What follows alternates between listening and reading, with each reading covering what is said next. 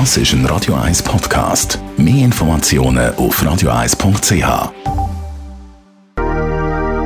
Annie Lennox, hier bei Radio 1. Die Sprechstunde auf Radio 1. Fasten ist im Moment ein grosses Thema, so vor den Ostern. Äh, auf Ernährungsberatungsseite liest man ja relativ viel darüber. Jetzt wollen wir aber mal ärztlich klären, ob Fasten wirklich so gesund ist, Dr. Merlin Guggenheim. Man sagt ja, Fasten hat sogar eine heilende Wirkung. Ist es wirklich so gesund? Ja, das ist korrekt.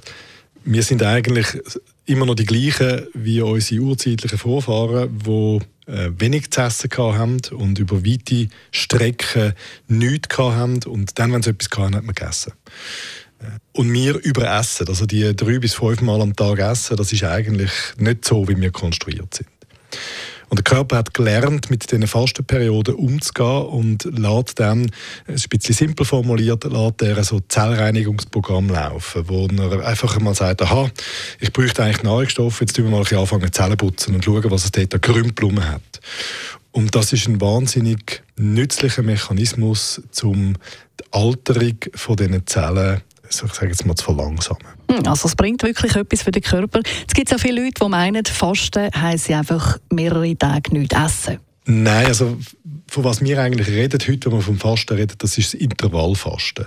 Das heißt, es gibt eine definierte Zeit, wo man nichts essen und eine definierte Zeit, wo man darf essen.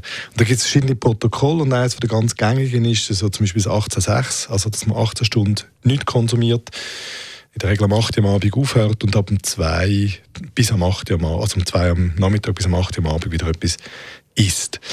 Wahrscheinlich ist das etwas vom effizientesten. Es gibt aber andere Protokolle, die sagen, äh, zwei Tage möglichst wenig und drei Tage normal oder, oder einen Tag ja, einen Tag nein, ist in der Regel ein bisschen komplizierter als die 18-6-Methode. Also das Intervallfasten, das jetzt eben auch in aller Munde ist, nicht einfach nur ein Trend, sondern man macht, also es macht auch aus medizinischer Sicht wirklich Sinn.